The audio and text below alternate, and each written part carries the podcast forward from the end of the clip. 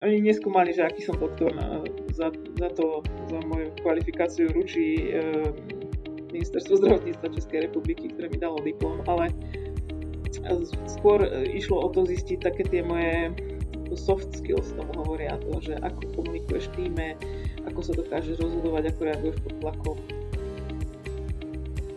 Dnešnej epizóde sme sa rozprávali s Evou Kušíkovou, anesteziologičkou a aristkou z Banskej Bystrice, ktorá je takisto aj členkou Lekárov bez hraníc a absolvovala viaceré misie po svete a rozprávala o tom, ako to dnes počas pandémie vyzerá u nich náre a taktiež či sa to dá porovnať s misiami a s nejakou vojnovou medicínou.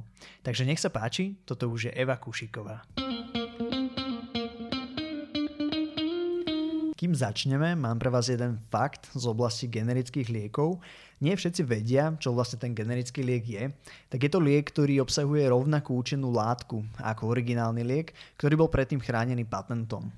Tieto lieky sú rovnako účinné ako originálne lieky, čo dokazuje aj bioekvivalenčné štúdie. Sú však cenovo dostupnejšie pre všetkých pacientov, nakoľko si výrobcovia na trhu konkurujú. Tento fakt vám prináša spoločnosť Krka. Ži zdravý život. Ahoj Eva, vítaj v podcaste Rozhovory MD. Ahoj Tomáš, ďakujem za pozvanie. Moc som rád, že si našla čas a tieto časy asi nebudú úplne jednoduché, a ty si anesteziologička. Ako to teraz u vás vyzerá v Banskej Bystrici? COVID asi, že naplno prepuknuté aj u vás? Áno, je, je, to, je to náročné. Uh, vyzerá to asi tak, typujem ako všade inde na Slovensku. Uh, pracujeme pod tlakom, pracujeme na, na doraz našich síl, uh, zapasíme s frustráciou asi všade na Slovensku sa to mhm. takto deje teraz v tých covidových zónach, bez ohľadu na to, eh, či je to áro alebo, alebo tie uh, ďalšie možnosti, ako sú interné, infekčné, pľúcne a iné oddelenia. Uh-huh. Z čoho vychádza tá frustrácia hlavne?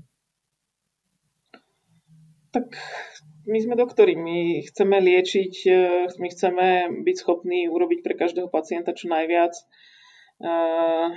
a v tejto chvíli sme obmedzení z hľadiska zdrojov ľudských aj technických a mm, myslím si, že všetci cítime to, že e, za individuálnych okolností by sa pre mnohých pacientov dalo urobiť viac, ale v takomto nápore to jednoducho nejde. Musíme robiť kompromisy v tej starostlivosti. A to je, to je vyčerpávajúce v situácii, keď ste zvyknutí e, robiť podľa možností všetko, čo viete, alebo všetko, čo súčasná medicína vie.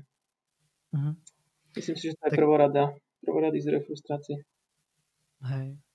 Ty máš skúsenosti aj z tých misijných projektov uh-huh. a niekedy sa tak porovnávaš, že, že je toto už tá um, povedzme vojnová medicína, alebo že nedá sa to porovnať, že je to úplne iné? Porovnať sa to rozhodne dá a vojnová medicína to rozhodne nie je, podľa môjho názoru. Mm.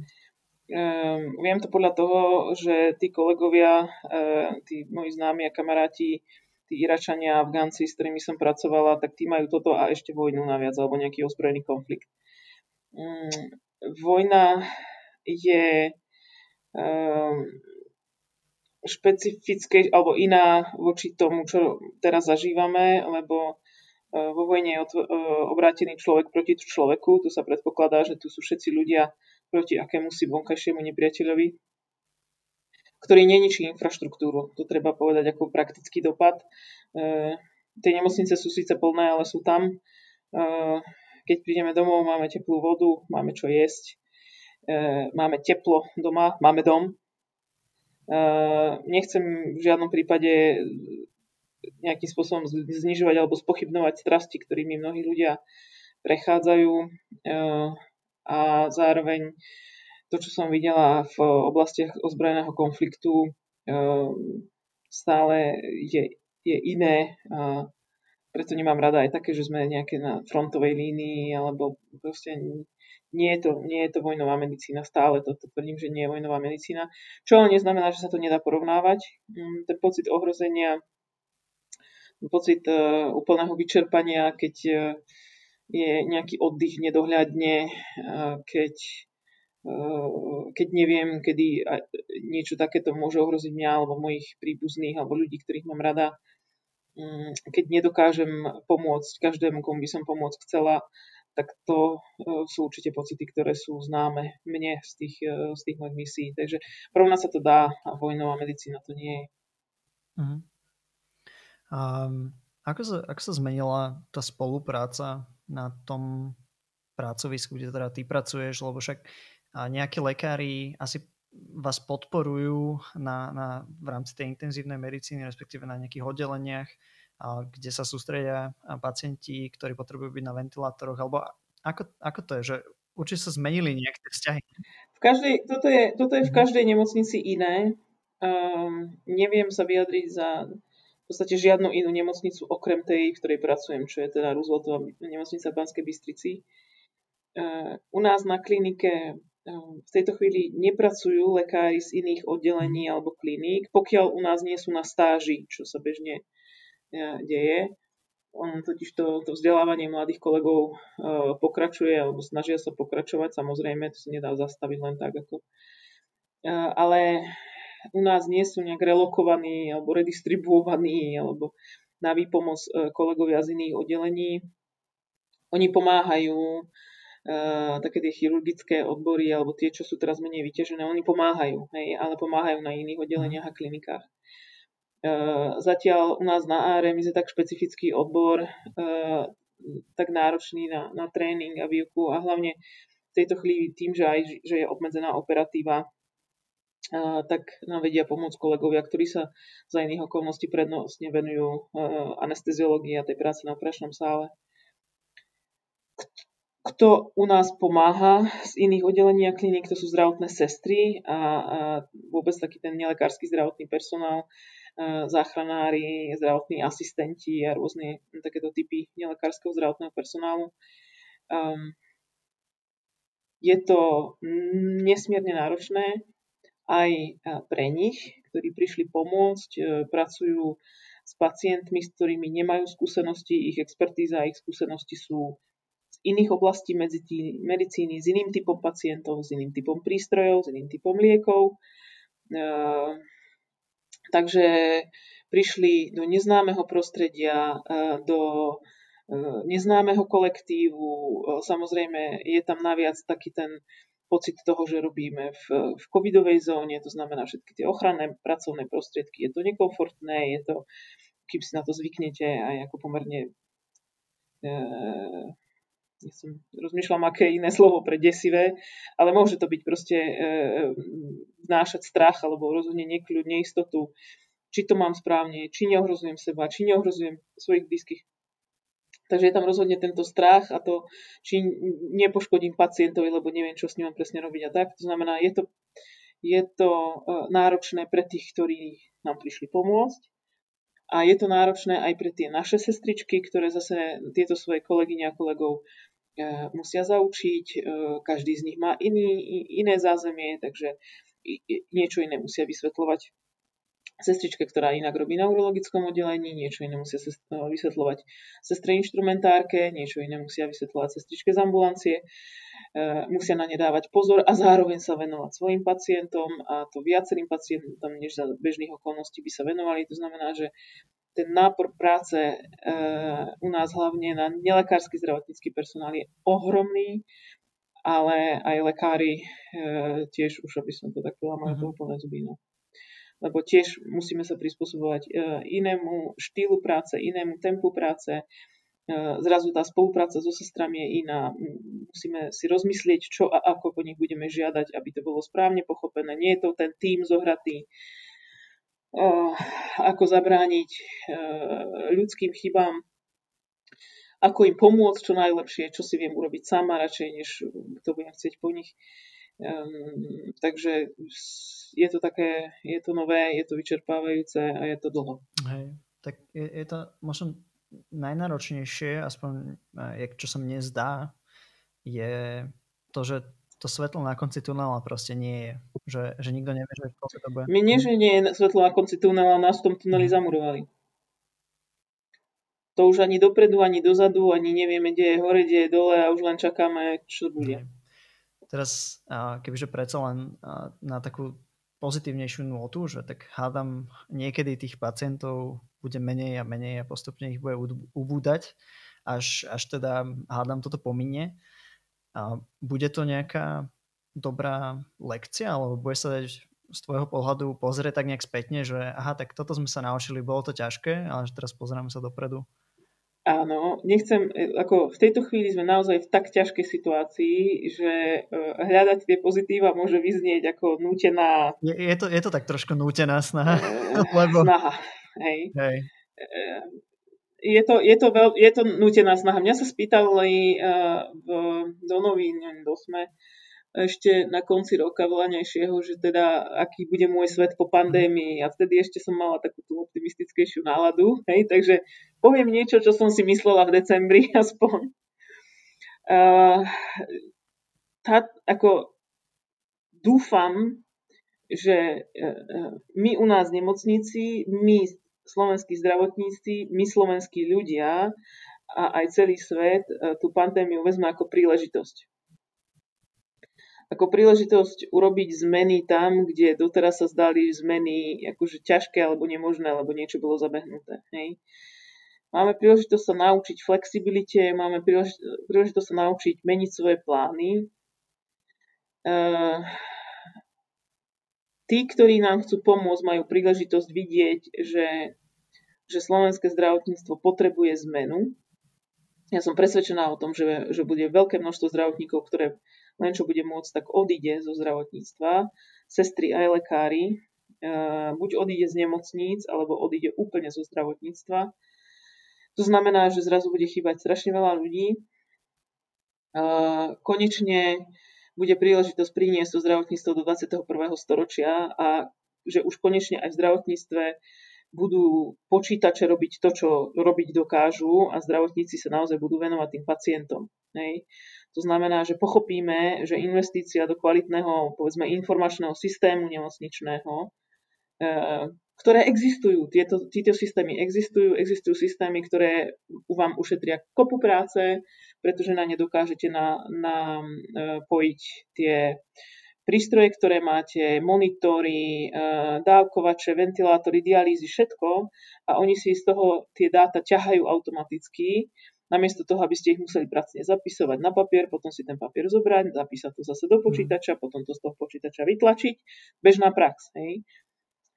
Existujú systémy, ktoré to robia za vás, ale doteraz sa všetkým zdali príliš drahé. To znamená, e, je to otázka pomer ceny a ceny a vzhľadom na to, že cena práce zdravotníkov bola lacnejšia než cena toho systému, tak bolo výhodnejšie doktorov a sestričky použiť ako sekretárky. No tak to je taký akože krátkozraký pohľad na to. Je to krátkozraké, ale, e, ale bolo to tak. Hej? A teraz si už myslím, že, že už to nebude o, o cene mojej práce, ale o tom, že naozaj, naozaj už tú moju prácu nebude mať kto iný robiť.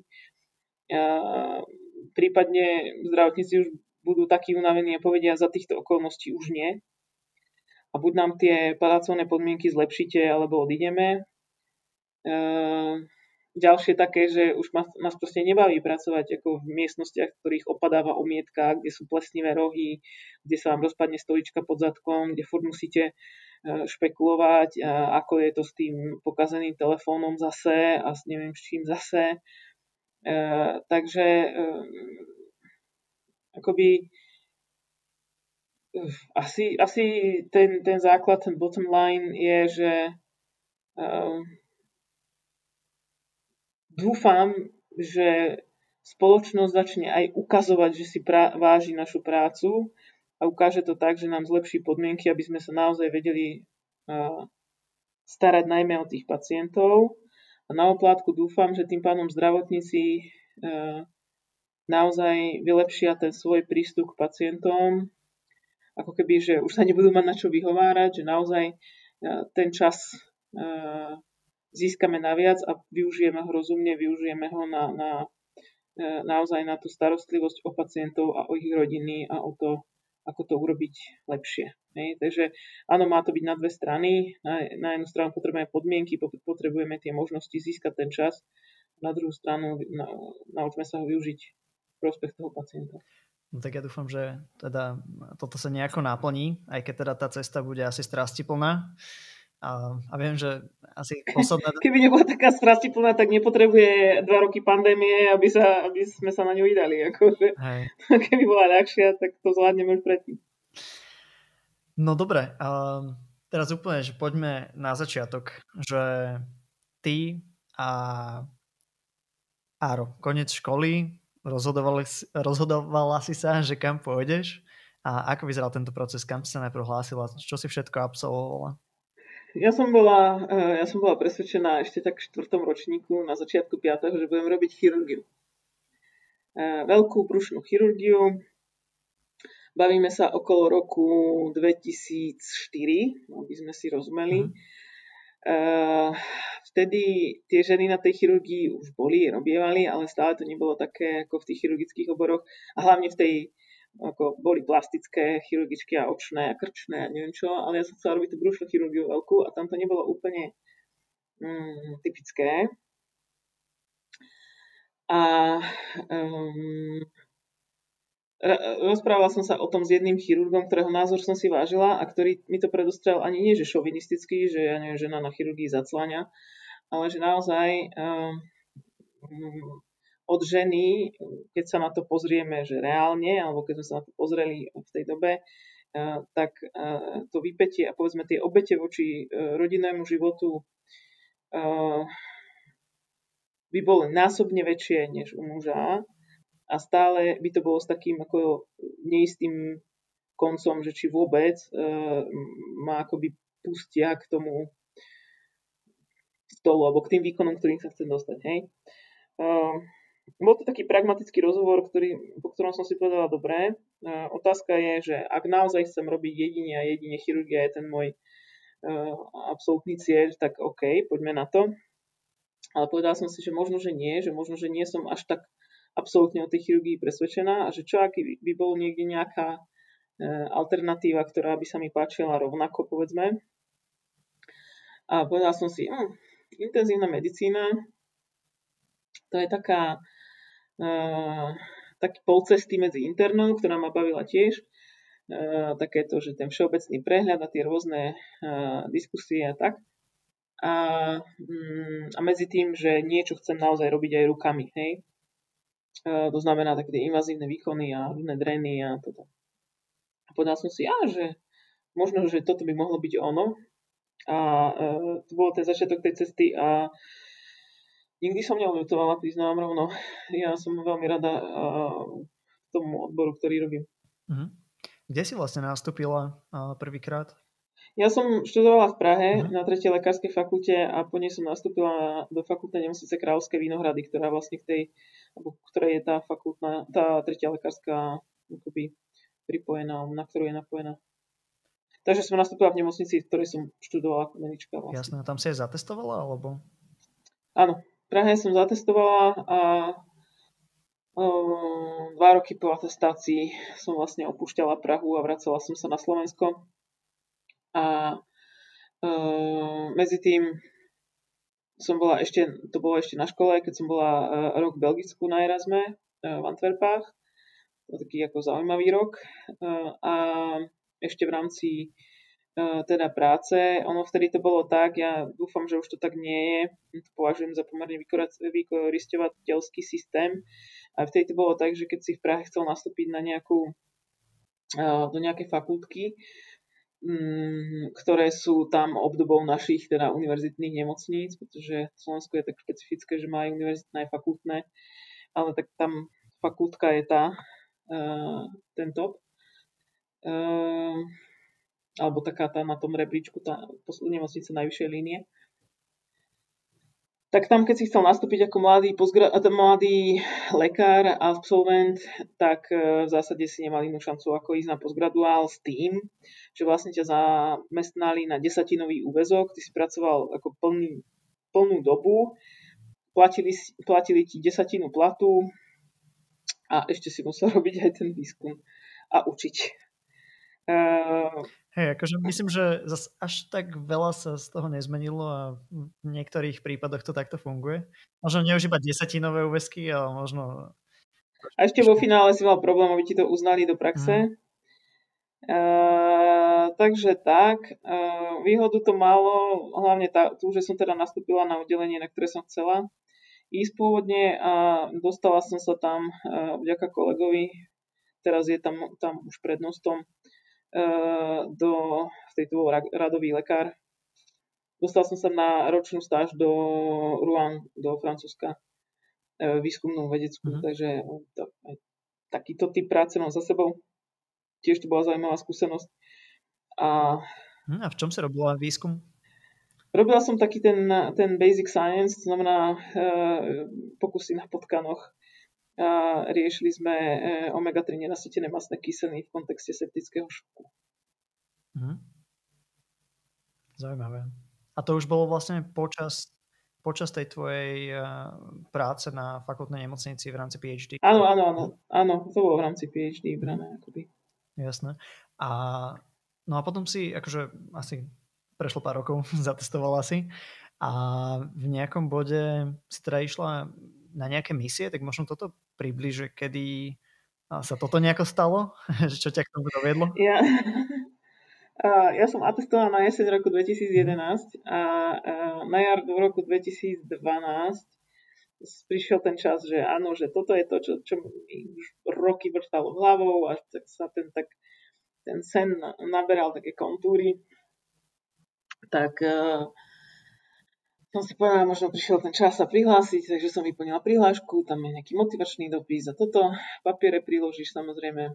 A oni si ma pozvali na pohovor uh, do Viedne, kde som asi v rámci dňa a pol absolvovala také rôzne typy pohovorov a úloh kde skúmali moje akoby jazykové znalosti. Ty vieš aj po francúzsky asi, nie? Keď si bola aj francúzsko, aj belgicko. Fí, ale nie, ja som, Antwerpy sú flámsko, pozor, ja som, boli časy, keď som hovorila Aha. holandsky, teraz už sa len tak tvárim, ale, ale vtedy to šlo. Uh, ale ten rozhovor bol, teda ten pohovor bol v angličtine našťastie. Um, tá francúzštinu už mám takú trošku za, zapadanú prachom, to by som si zase musela trošku osviežiť. Uh, a čo som sa... Aha, že tam je to také, ako v podstate e, oni neskúmali, že aký som doktor. Za, za to, za moju kvalifikáciu ručí e, Ministerstvo zdravotníctva Českej republiky, ktoré mi dalo diplom, ale skôr išlo o to zistiť také tie moje soft skills, tomu hovoria to, že ako komunikuješ v týme, ako sa dokážeš rozhodovať, ako reaguješ pod tlakom, tak No a e, povedali áno, si, si človek, ktorý bol vhodný e, do nášho týmu. A e, potom ako ma asi za mesiac na to oslovili, že či by som e, chcela ísť do Afganistanu. Takže celé to bolo asi tak. A čiže vlastne to celkom tak rýchlo nejako prebehlo, nie? Od toho, že to bolo? No, po, po anesteziologoch je zhánka, totiž to. Jasné. Lebo e, anestezi, akoby, ono sa to nezdá, anesteziológ je taký e, všade a nikde, nikto vlastne úplne presne nevie, čo robí, ale potrebuje ho každý. E, jednak sa hodíme do e, zón ozbrojených konfliktov, kde kde, kdekoľvek sa robí chirurgia, potrebuješ anesteziologa. To znamená mm-hmm. jednak toto, keď robíš nejakú úrazovú chirurgiu, vojnovú, ja neviem akú, a e, vojna, nevojna, e, tsunami, netsunami, ženy rodia a tam, kde ženy rodia, hm. tak po, a kde potrebuješ porodnicu a kde máš porodnicu, potrebuješ cisársky rez a k tomu potrebuješ zase anesteziologa, takže e, my máme celkom uplatnenie. No. Na ako dlho si išla do Afganistanu? Uh, na moju prvú misiu, misiu som bola v Afganistane skoro 4 mesiace a po asi pol roku, po pár mesiacoch som sa tam zase vrátila na 3 mesiace. Uh-huh. A čo teda bolo ten moment, že sa ešte vrátila? Bolo to také, že nedorobené veci si tam mala, alebo že tak ťa to chytilo, že si tam chcela ísť znova pomáhať? Ja to tam, ako veľmi ma to, veľmi ma to chytilo, ten, ten pocit toho, že moja práca, moja snaha má nejaký dopad a že, že naozaj ako veľmi konkrétne vidím výsledky svojej snahy. Uh, to, je, to je návykové, hej, ako uh, pracovať v týme ľudí, kde každému ide iba o to jedno. Ako, málo ktorý anesteziolog alebo chirurg ide do Afganistánu na to, aby budoval kariéru alebo nejak šplhal sa po rebríčku svojich ďalších kolegov. Skôr je to o tom, že, že tam ide nejak pomáhať, alebo tie, samozrejme, tie, tie motivácia môže byť rôzna, ale výsledok je, že uh, ako máš tým ľudí, ktoré, ktorí pracuje na, jednom, na jednej veci. No. A, a tá vec, keď sa podarí, tak je to super, lebo uh, ako anesteziolog som tam sama, alebo možno mám ešte jedného kolegu a dosť, takže keď sa rozhodnem a podarí sa mi to, tak ten, uh, tá, ak chceme, že zásluha Eh, je to veľmi konkrétne. Ako samozrejme, keď sa niečo nepodarí, tak aj, tak aj tá vína je veľmi konkrétna. Uh-huh. tak na dve strany. A ja som sa rozprával asi pred mesiacom s Tomášom Šepkom a ja som videl nejakú takú fotku a vlastne akože v prvom rade on tiež veľmi pekne o tebe hovoril, čiže e, niekde ste asi prišli do kontaktu a zároveň som videl ešte aj takú fotku ako um, on, on má veľkú striekačku v ruke na teda v hrudníku chlapca, ak si dobre pamätám, a ty, a ty robíš echo. Um, takže asi ste spolupracovali. Dobre, dobre si pamätám? A ako to vyzerala takáto československá spolupráca v Afganistane? My sme sa s Tomáškom stretli už uh, predtým, raz niekde v Prahe na, na nejakom spoločnom posedení uh, tých spolupracovníkov Lekárov bez hraníc. A e, potom on spomínal, že teda tiež má ísť do Kunduzu, že my sme tam v Afganistane spolupracovali asi 10 dní, ale e, ako my sme si neuveriteľným spôsobom sadli e, a ako odtedy sme kamaráti, spolu sme na žiadnej misii spoločnej neboli, ale robili sme spolu spoločne na nejakých iných mm-hmm. veciach. Stále si voláme keď som v Prahe, tak sa stretneme proste také spriaznené duše.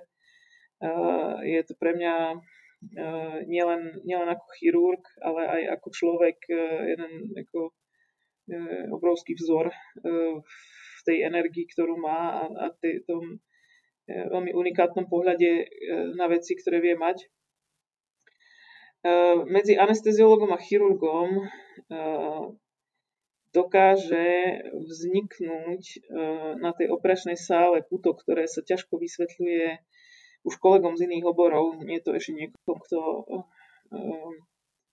toto e, zdravotníctvo nerobí. E, ak, ak spolu vedia dobre pracovať a vytvoria jeden tím, tak to je proste mm, hovorím, neviem, neviem to vysvetliť. Je to, je to je to zdroj ako radosti a, a, a až takého uspokojenia aj pre toho pacienta je to proste super, hej, keď, keď si nemusíte veľa toho hovoriť, ale viete sa jeden na druhého spoľahnúť, spoľahnete sa na jeho odhad, na jeho výkon v situáciách, keď je najhoršie, tak to je výborné. Tá fotka, o ktorej si hovoril, je presne z takej situácie, keď ja neviem, asi 10-12 ročný chlapec, postrelil ho e, nejaký brát alebo kto a mal priestrel hrudníka napriek tomu, že už mal hrudník zadrenovaný, tak e, vlastne upadal do šoku a ako Tomáš bol ten, e, musím priznať, ktorý prišiel na to, že má tamponádu, to znamená medzi srdcom a perikardom a posrdcovníkom sa dostala krv tá krv začala tlačiť e, vlastne na srdce, ktoré sa nedokáže v danej chvíli dostatočne plniť a človek padá do šoku núdzeného obštrukčného a je nutné to okamžite vyriešiť, lebo máme minúty na to, než ten človek umrie. A e, tak ako ja som si zobrala do ruky ultrazvukovú sondu, potvrdila som áno, Tomáš, máš pravdu, je to presne, e, je to tamponáda, Tomáš nelenil, zobral ihlu, ktorá má asi 20 cm, pichol ju nie úplne do srdca, pichol ju teda do toho uh, osrdcového vaku.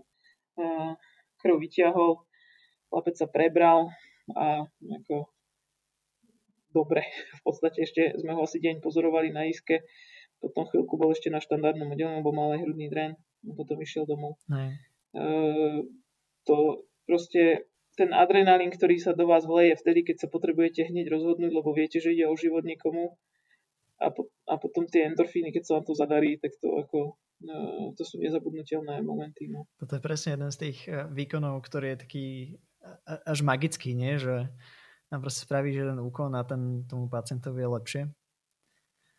Aj keď náročný. Um, ja som tak rozmýšľal, že...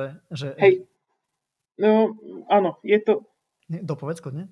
Nie, že presne, že, že um, ako asi kvôli tomu to robíme. No, ako niekto robí bungee jumping a je na tom závislý, alebo ja neviem, rogalo a padá s padákom a tak. Nič toho mňa nikdy ako moc nebavilo, ja okrem iného sa bojím výšok. Ale myslím si, že ja to mám presne tu, že príde ten adrenalín a, a, a ten, ten rush. A ja neviem, niekde v nejakom filme som videla, že vraj, že ako, prečo by kto robil drogy, keď môže držať niekoho srdce v ruke. No. A je to, je to je asi divný typ adrenalínového športu. No. Čímž nechcem ako hovoriť, že k tomu nemáme pristupovať zodpovedne, samozrejme, ale tí, ktorí vedia, vedia. No. Hej, to je niečo, ale taká možno paralela aj s lezením. Ja teraz posledný rok som veľa liezol na skalách a veľa ľudí má pocit, že to je adrenalinový šport, ale akože je to práve opačne, že keď teda to istenie je premyslené, že človek vie, čo robí, tak síce stále je vo veľkej výške, má ten adrenalín, ale zároveň je taký, že educated risk, hej, že, že vie, že čo sa plus minus deje. Mm-hmm. Um, ja keď som sa bavil aj, aj s Tomášom, aj, aj s teba, mám taký pocit, že ste veľmi takí pragmatickí ľudia a je to, je to nejakou predispozíciou na tieto misie s Lekármi bez hraníc alebo pomáha to? Ja neviem. neviem, čo presne je ten, ako v, čom, v čom presne sa prejavuje ten pragmatizmus. Uh, neviem. Asi, asi, asi preformulujem otázku, že, že v čom sme pragmatickí. No, sme ľudia, ktorí sme videli pred sebou veľa ľudí trpieť, a veľa ľuďom sme pomohli a veľa ľuďom sme nepomohli a zrejme sú aj takí, ktorým sme reálne ublížili, aj keď sme nechceli, uh, pretože proste to všetko tá medicína so sebou prináša. Uh, pragmatizmus uh, si myslím, že skôr vyplýva zo skúseností, než že by bol podmienkou toho, čo robíme. Uh, zažili sme si proste tie situácie, keď, keď v jednej chvíľky všetko závisí na mne. Ako, reálne to tak je. Sú situácie, keď ľudský život závisí na tom, uh, aké schopnosti preukážem v nasledujúcich pár minútach. A to v tom lepšom prípade ma naučí pokore. Uh, tiež musím mať určitú seba dôveru a, a dôveru v tie svoje sily. Či, či sa to nejakým spôsobom pretaví do pragmatizmu, ja neviem. A tiež som si zažila situácie, keď som musela vysvetľovať príbuzným, že niekde naše, naše schopnosti končia alebo skončili. Stáť z oči oči e, smutku, na druhej strane aj radosti občas. Neviem. Možno ten život a tá, a tá smrť v tých pestrostiach a jedinečnosti každého prípadu je to, čo ma naučí byť ako hm, realistická, neviem. Aby to neznelo pateticky, to ma Tomáš zabije. To nemá rád. Nie, no bolo by, bolo by teraz super sa spýtať ešte aj Tomáša. Um... My sme raz povedali a furt, furt to ešte ako, furt sme to nezrealizovali, že raz dáme rozhovor spolu, že by sme sa strašne tešili na to, keby sme my dvaja dali spoločný rozhovor. No, tak... A nejako nám to ako zatiaľ nevyšlo. Veľmi rád mediátor a môžeme si to nejako naplánovať. Bude to určite veľmi, veľmi zaujímavé. Fakt by som, by som to rád videl z tých očí toho chirurga a anesteziologičky a celú túto spoluprácu aj na tých misiách, aj keď teda iba u vás to bolo 10 dní, ale asi si viete predstaviť, ako by to celé fungovalo, keby My sme sa odtedy snažili mať nejakú misiu spolu a raz to takmer vyšlo. Hm. A nakoniec to nevyšlo, takže, takže tak. Ty si spomínala... Asi tomu nebolo dané zatiaľ. No. Ty si spomínala ešte, keď si bola na tom pohovore pre Lekárov bez hraníc, že ich zaujímali nejaké tvoje schopnosti, také tie meké zručnosti, nejaké asi interpersonálne. Um, čo konkrétne ich zaujímalo a čo bolo podľa teba také um, pre nich dôležité? Um, bolo vidieť, že, že ako ich zaujíma, ako sa dokážem rozhodovať a zvládať časový stres, alebo teda nejaký stres. Mm. Vtedy ja si pamätám, že vtedy to pre mňa bolo pomerne úsmevné, lebo ako anesteziológ ja som úplne zvyknutá na iné, uh, iný stres, než je to, že či dokážem vyplniť niečo za hodinu. Hej. Uh, chceli vidieť, ako dokážeme ľudia, ktorí sme sa v danej chvíli zrazu zišli, uh, ako dokážeme pracovať komunikovať a spolupracovať v skupine. Hej. Uh, alebo postavili nás pred problém, ktorý sme daných akože ešte v živote nemali šancu nejak mať alebo riešiť, alebo teda ja rozhodne nie. A uh, pozorovali, že ako si s ním poradím. Hej. Nechcem uvádzať konkrétne, prípa- akože konkrétne príklady, ono by to nebolo aj fér voči, voči uh, tomu assessment centru, ktorý to samozrejme takéto typy rozhovorov tam pokračujú a ani si nemyslím, že je to úplne ako že by to splnilo účel. Jednoducho eh, snažia sa odhadnúť, aká, aký typ osobnosti si, ako reaguješ uh, v neznámej situácii v cudzom jazyku. A teraz už, keď si to zoberieš do tej reálnej skúsenosti, že napríklad v tom Afganistane, a ktoré tie meké zručnosti a tie interpersonálne boli kľúčové, ktoré... Akože dobre. Vôbec neviem. Proste, akože že pre, vieš, že to, vieš si predstaviť, že to bude iné, ale je to ešte iné, než si predstavuješ, že to bude iné. Proste to je, to, to je tak neprenosná skúsenosť jednoducho. Um,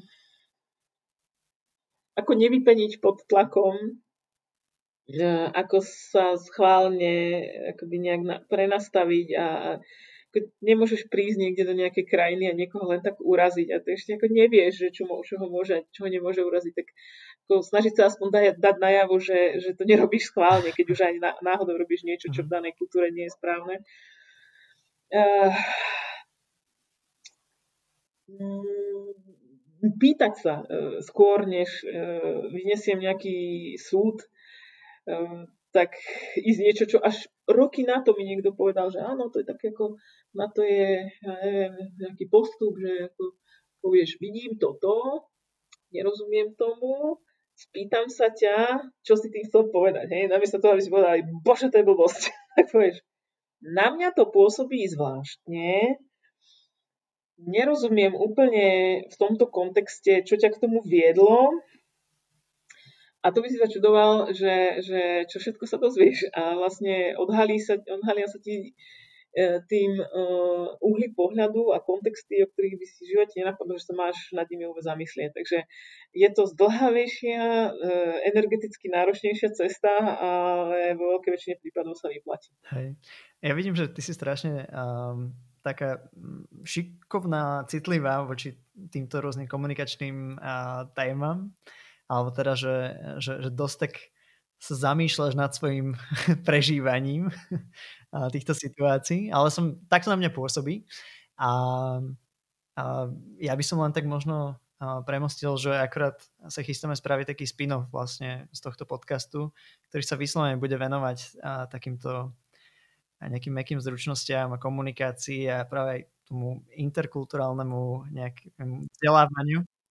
No vidíš, to by ma práve zaujímalo, preto som ti aj hovorila, že, že ako takýto, to by ma veľmi zaujímalo, že tie, tie rôzne skúsenosti, presne interkulturálne, in, ako, uh, o čom sa ľudia bavia, ako sa bavia. Uh, ja som niekde videla rozhovor s Alanom Aldom, našim najobľúbenejším doktorom, Hulky Pearsom z To je môj top topov. Uh, ten herec je výborný a on hovoril niekde, že ako problém v komunikácii alebo v diskusii je vtedy, nastane vtedy, keď ako keď prídeš s tým, že ideš niekomu oznámiť tvoju pravdu, hej, že, že ak naozaj chceme z diskusie výjsť, uh, aby, nie, aby splnila svoj účel, tak do nej minimálne musíš prísť pripravený, že, že ťa zmení. Že, že aspoň byť ako pripravený a ochotný, otvorený tej možnosti, že, že tvoj názor sa proste zmení. A ako náhle nemáš ani len túto možnosť otvorenú, tak, pr- tak to nie je diskusia a môžeš to ukončiť rovno na začiatku. Hej. Takže myslím si, že um, ja sama um, na tento princíp um, zabúdam častejšie, než by som chcela. snažím sa ho, snažím myslím, sa ho, každý... si ho pripomenúť. A veľmi som rád, že si spomenula aj Alana Aldu, lebo to, to za mňa úplne fascinujúci príbeh človeka, ktorý teda stvárňoval veľmi zábavného chirurga v televíznom seriáli, ale zároveň sa potom venoval aj, aj komunikácii pre vedcov a lekárov. Takže možno v rámci toho nového, nového podcastu, keď sa budem baviť aj o interkulturálnych veciach, a teda máme rôznych akože, konzultantov a psychológov a tak, s ktorými sa budem baviť, ale podľa mňa aj tá tvoja osobná skúsenosť tých rôznych situácií bude veľmi, uh, veľmi vítaná, takže ak budeš mať chuť, tak ja sa budem veľmi tešiť. A možno si môžeme dať aj jednu epizódu o, o, o, o meši. a daj, že ako knižku by si odporúčala medikom? Odporúčala by som dve. Uh-huh. No, hneď na prvú otázku nesprávna odpoveď, chcem dve. Uh, jedna otázka, teda jedna knižka je od Jurgena Torvalda, volá sa Pacienti. Uh-huh. Uh, je podľa mňa výborná. Um, trošku od toho štúdia medicíny a, a aj svojim mladým kolegom, aj starým odporúčam uh, od, odvráti trošku ten pohľad od toho, že, že ako veci robiť a privráti ten pohľad na to, že prečo ich robíme, na kom ich robíme a že tí ľudia si to potrebujú nejak preskákať. A e, tá knižka je o prvých pacientoch, ktorí, robi, ktorí podstúpili nejakú experimentálnu liečbu, alebo v danej dobe experimentálnu. To znamená, prví pacienti, na ktorých bola robená transplantácia obličky, pečenie srdca, prví pacienti s dialýzou, prví pacienti s operáciou srdca pre faultol, tetralógiu a tak ďalej, tak ďalej. A ten príbeh toho pacienta je to uh, inšpirujúce na tom. Takže rozhodne áno pre, pre vážne chvíle a pre pobavenie, ale ako aj zamyslenie je tu knižka, ktorá je, uh, sa volá v origináli House of God, alebo do češtiny bola preložená ako Dúm páne od Samuela Šéma. A uh, to, je, to odporúčam prečítať si ako medic, aby potom, keď si to znova prečítaš, e, keď už máš za sebou, ja neviem, 4 roky praxe, tak pochopíš, čo, čo si nechápal ako medic. tak, hey, hey. Asi tak. Toto je asi tieto dve knižky. Toto je asi knižka, ktorú najviac ľudia odporúčajú, čiže keď ju ešte niekto nečítal, tak znova má príležitosť. nikto nečítal, tak áno. Uh, ale, ale veľa ľudí ju nečítal určite, takže uh, Isto, myslia, to... myslia to tí lekári vážne, že, že fakt je fajn si ju prečítať. Áno a, hlav, a, a zároveň pripustme, že uh, jej hĺbku pochopíte, až keď chvíľku pracujete na tých oddeleniach. Hej. A zároveň je tu riziko, že keď si ju prečítate, tak nebudete robiť v nemocnici. To si nemyslím. to zase nie.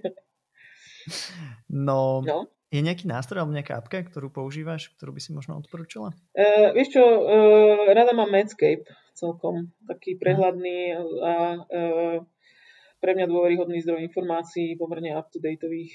Takže a je, je, je voľný.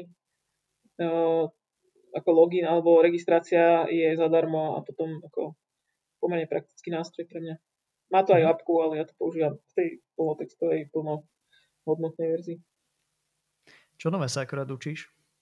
Uh, akým spôsobom um, celiť, podporiť a nejakým spôsobom združiť tým v stresovej situácii.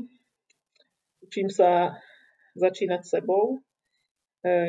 A to, čo som si až donedávna myslela, že, že viem, že najskôr to musí začať odo mňa, aby som ja bola v pohode a mohla teda liečiť ľudí a, a a riešiť aj ľudí okolo seba, tak jedna vec je o tom vedieť a druhá vec je to reálne konať. Som sa tak presvedčila minulý týždeň, takže sa to učím celé zase od znova, ale je to, je to výzva a e, tá tímovosť tej medicíny alebo minimálne môjho oboru ma vždy bavila, takže teraz sa učím ako na to zase v situácii, ktorá je nová. Chceš to približiť? Že čo to bola tá situácia minulý týždeň? Teda keď tak konkrétne povedal. Je to, je to komplikované a, a mm, bolo by to na dlho. Dobre. Ale zistila som, že, zistila som, že uh, dokonca ani to, čo mám nacvičené z misií uh, na tunajšiu moju prácu alebo tunajšie fungovanie týmu uh, sa nedá úplne extrapolovať, alebo teda vôbec v danej chvíli. A uh, a že tá situácia naozaj je iná a že uh, tie zdroje energie, na ktoré som bola zvyknutá, uh, že prichádzajú a že ma akoby dobíjajú, aby som mohla uh, pokračovať v tempe, ktoré uznávam, mám pomerne vysoké, tak oni postupne vyschli a som si to nejak zabudla všímať. Takže všímajte si sami seba v prvom rade a vaše energie, vaše zdroje. Uh-huh. Uh, tak to už bola možno aj tá rada? Alebo máš ešte nejakú ďalšiu pre pre medikov, medičky?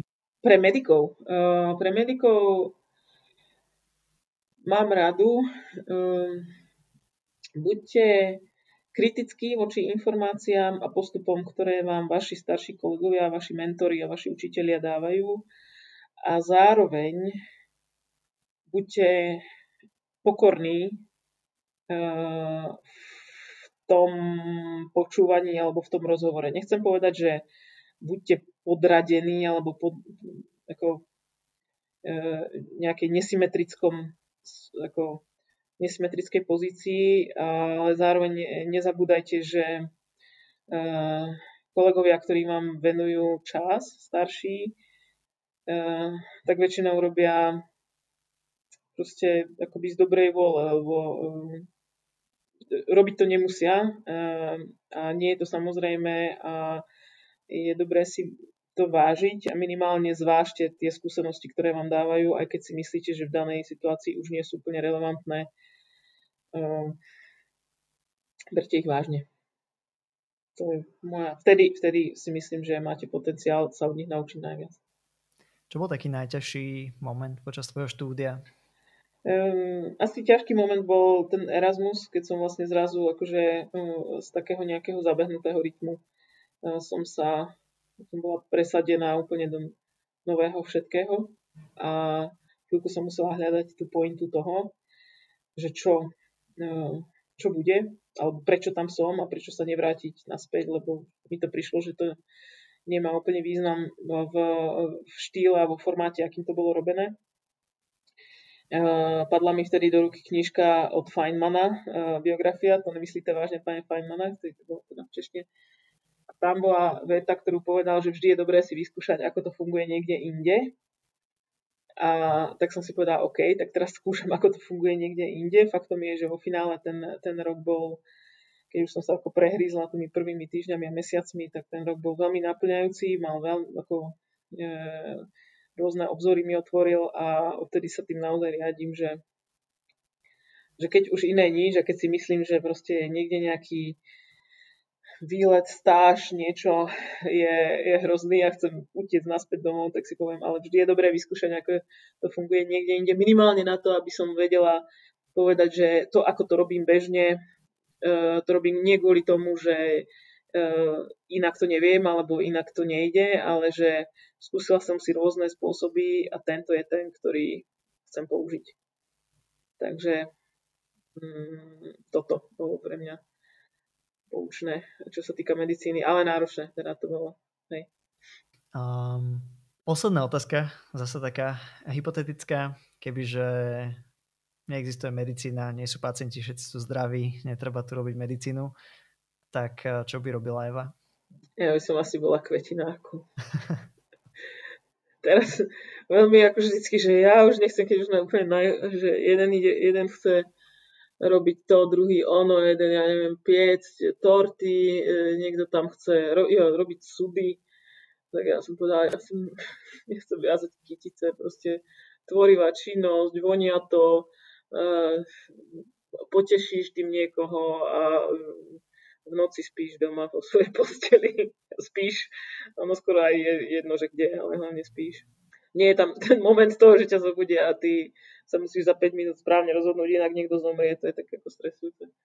A Na záver, keby niekto ťa chcel kontaktovať, dá sa niekde zastihnúť s nejakou otázkou a možno nebude odpoveď hneď v týchto časoch, ale keby niekto chcel možno poradiť, že ako sa vydá takou podobnou cestou ako ty. V covidovej zóne kliniky anestezie a intenzívnej medicíny Rooseveltovej nemocnice v Banskej Bystrici ma zastihne.